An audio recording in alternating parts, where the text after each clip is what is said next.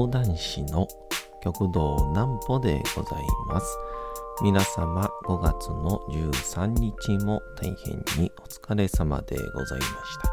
お休みの準備をされる方、もう寝るよという方、そんな方々の寝るをともに寝落ちをしていただこうという講談師、極道南歩の南歩ちゃんのお休みラジオ。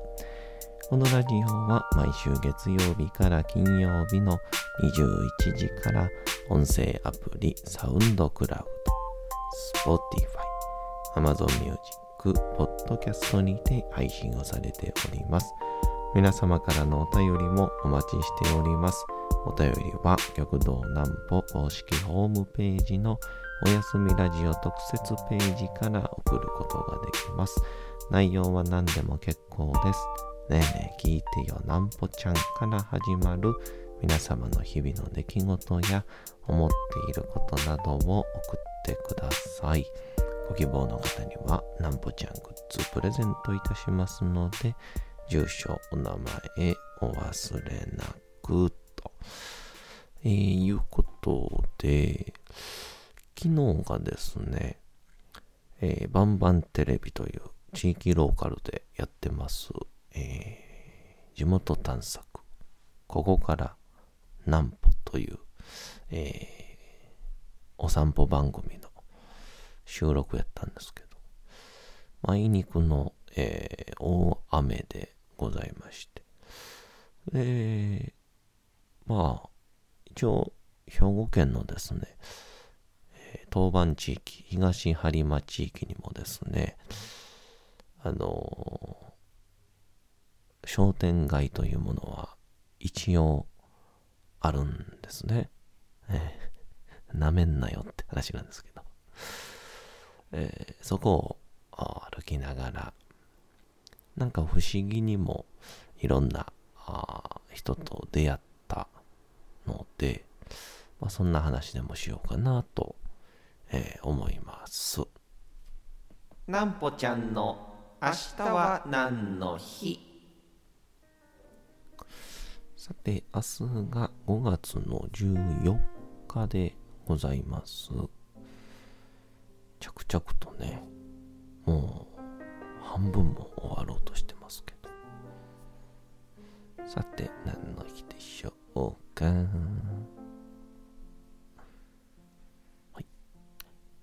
ゴールドデー。新年度や新学期など迎えて約1ヶ月が経つ頃に新人たちへ期待とエールを込め、先輩からゴールドキウイフルーツを送る日として、キウイフルーツの輸入などを手掛けるゼスプリインターナショナルジャパン株式会社が5月の14日に記念日を制定しております。また、ゴールデンキウイとゴールデンルーキーをかけたものであり、5月病に負けず、ポリフェノールたっぷりのコールドキウイを食べて元気でいてもらいたいとの願いも込められているそうという。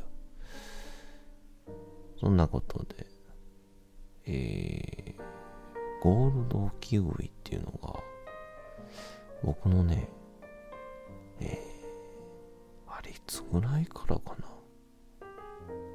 小学校3年か4年ぐらいからあの黄色いキウイを見るようになって。なんだと？これは。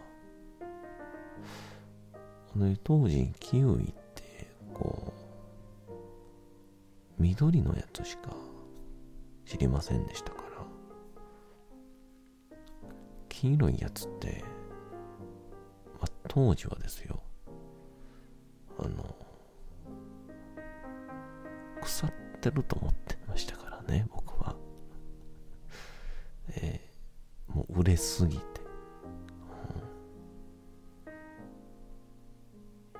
ん。ちょっと柔らかいですしね。あとね、緑のやつより。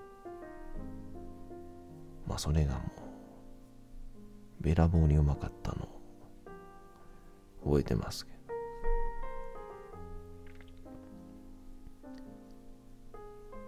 まあ、そんなこんなで昨日は、えー、収録だったんですけど、まあ、ロケということで、こう外を歩くわけですから、もう天気予報次第になっちゃうんですよね。うん。そしたらもう、ことごとく毎回、これ、どっちやみたいな、天気の予報になるんですけど、まあ大体こうね、晴れを求めれば、雰囲気的に、えー、なく雨になるそういうもんなんでしょうけど。あの加古川のですね地毛町商店街というところを、えー、歩いてきまして。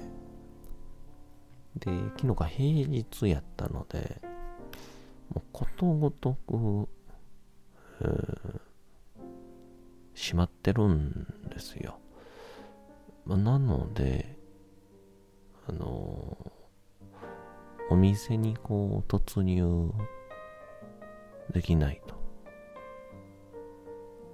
で、えー、とりあえず人に会いましょうと。街中で会う人。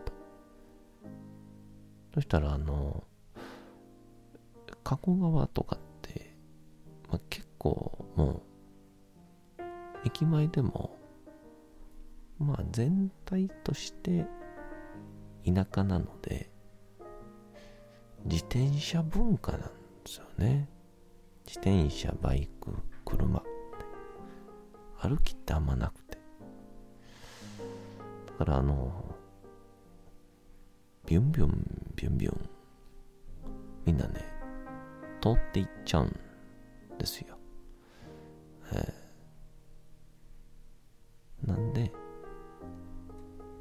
ビュンビュン、通って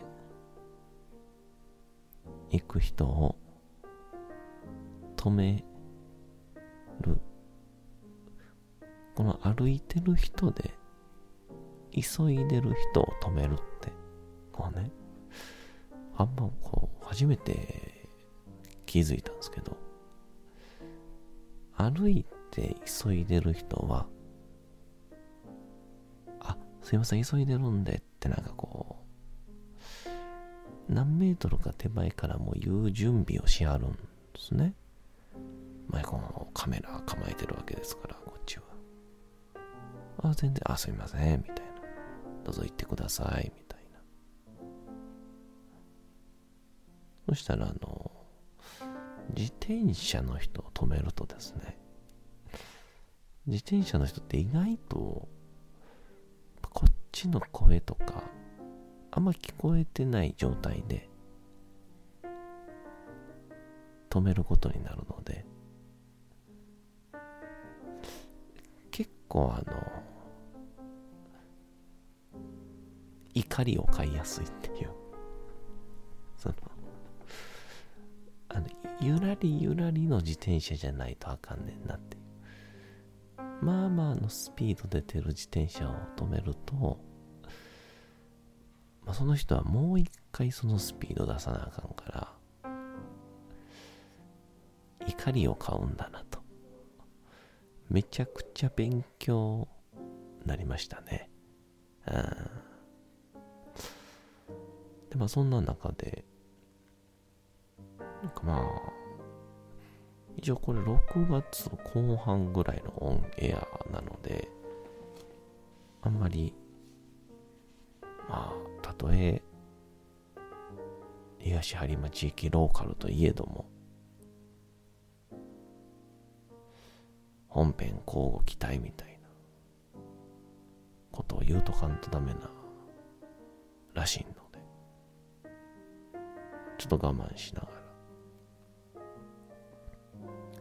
なので、あの、えっと、終わってから、えー、高校生がセブンイレブンに溜まってたので、まあカメラ回ってないとこですけど、アイス食べたいっす、みたいな。アイス食べたいっすね、って言うてきたんで、まあ、めんどくさいけど、なんか、高校生とか中学生でも、なんかめちゃくちゃ喜びよるじゃないですか。って思うとなんか、買ってあげたくなっちゃうというか。で、店内入って、コンビニ寄って、で自分のお茶買うとともに、なんか6本入りぐらいのアイスキャンディーをね、買って、ほら、食えって言ったら、マジっすかみたいな。あれだぞみたいな。気持ちいいっすね。ガキンチョどもめがと思いながら。で、まあなんかこうせっかくやし、ちょっとインスタやってるみたいな言ったら、やってるっす。とフォローしてと、えー、極道何歩調べて、はい、フォローしてと。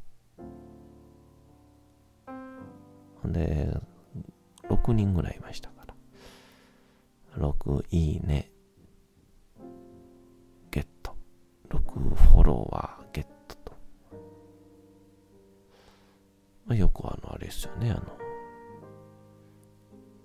ラーメン店とかでフォローしてくれたら煮卵プレゼント的なことですね。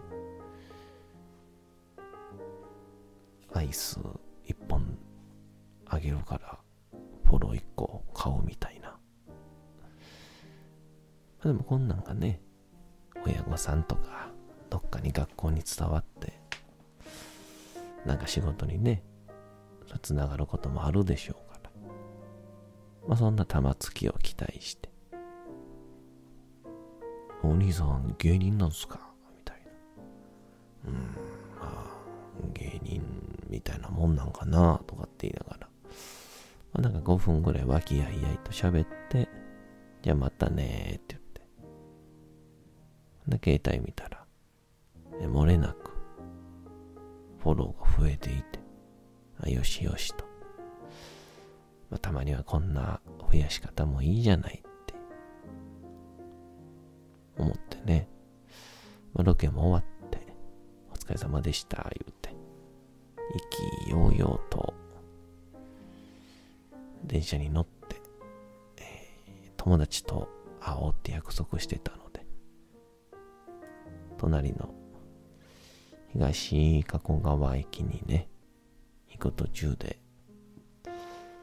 あ、そうやと思ってインスタパッて見たらですね、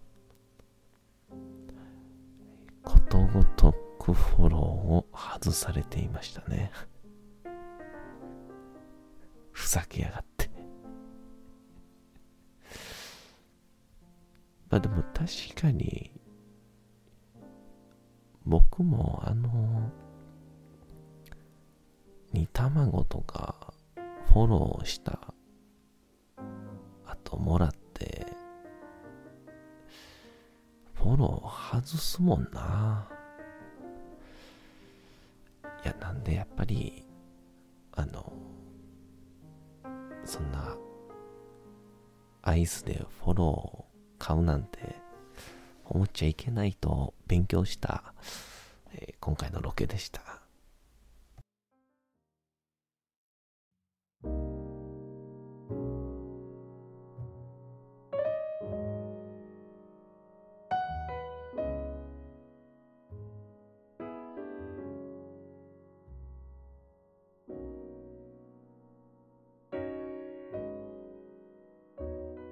さて、時刻はうとうと朗読会の時間となりました。皆様、小さい頃眠れなかった時に、お父さん、お母さん、おじいちゃん、おばあちゃん、お世話になっている方に本を読んでもらった思いではないでしょうか。なかなか眠れないという方のお力に寝落ちをしていただければと、毎日様々な物語、小説をお届けしております。さて、本日お読みするのも、三島由紀夫の金閣寺でございます。えー、まあ、ウイコというこの主人公が、えー、可愛いなと思って恋をした少女が脱走兵、戦時中の話ですから、脱走兵をかくまっていたという、えー、そういうところのお話ですけど、まあ、これあの、この話に関しては、めちゃくちゃバッドエンドで終わりますので、どうぞあんまり皆さん、陰鬱な方は聞かない方がいいかもしれないですね。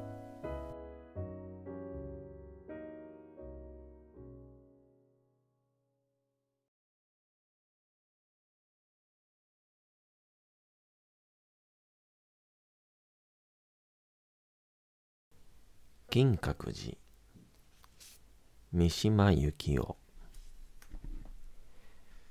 うい子は立ち上がった。その時彼女が笑ったのを見たように思う。月明かりに白い前歯のきらめいたのを見たように思う。私はそれ以上この変容について記すことができない。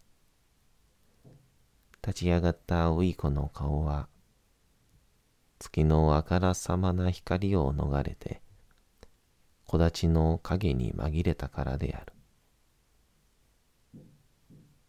ウイコが裏切りを決心した時のこの変容を私が見られなかったのは残念なことだ。つぶさにそれを見ていれば私にも人間を許す心があらゆる醜さを含めて許す心が芽生えたかもしれないのだ。ウイコは隣の部落の河原の山影をささした。金剛院だと憲兵は叫んだ。それから私にも子供らしいお祭り騒ぎの喜びが生まれた。憲兵は手分けをして、金剛院を四方から囲むことになった。村民の協力が要請をされた。意地の悪い興味から、私は他の五六人の少年と共に、案内のウイコを先立ててゆく第一一体に加わった。月の道をウイコが憲兵に付き添われて、先頭に立って歩くその確信に満ちた足取りに私は驚いた。金剛院は名高かった。それは安岡から歩いて15分ほどの山陰にあり、高岡親王のお手植えの川屋や、左陣五郎作と伝えられる優雅な三重塔のある名刹である。夏にはよくその裏山の滝を浴びて遊んだ。川のほとりに本堂の塀がある。破れた追地の上に、ススキが生い茂って、その白い穂が、嫁に艶やかに見える。本堂の門のそばには、サザンカが咲いている。一行は、黙々と川沿いに歩いた。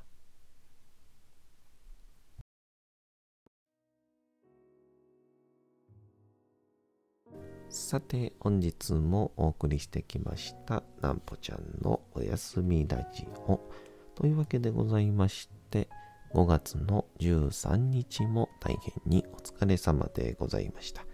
明日も皆さん、街のどこかでともどもに頑張って、夜にまたお会いをいたしましょう。なんぽちゃんのおやすみラジオでございました。それでは皆さん、おやすみなさい。すやすやすやーん。